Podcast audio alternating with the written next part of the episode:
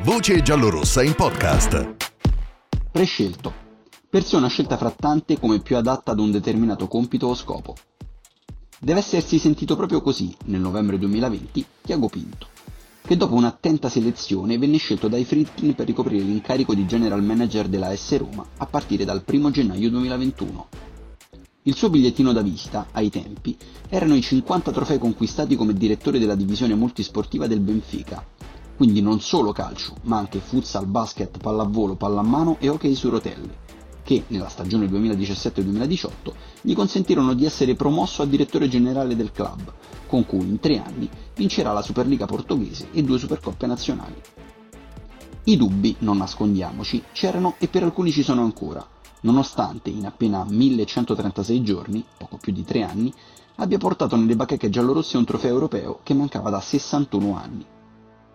Il successo in Conference League, ad oggi, è stato un bellissimo palliativo al vero malessere di piazza e società, la mancata qualificazione in Champions.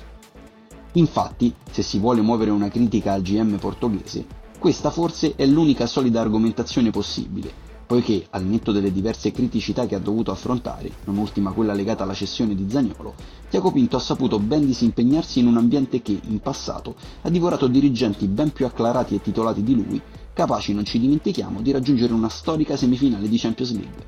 Per info cito Fonare a Monci.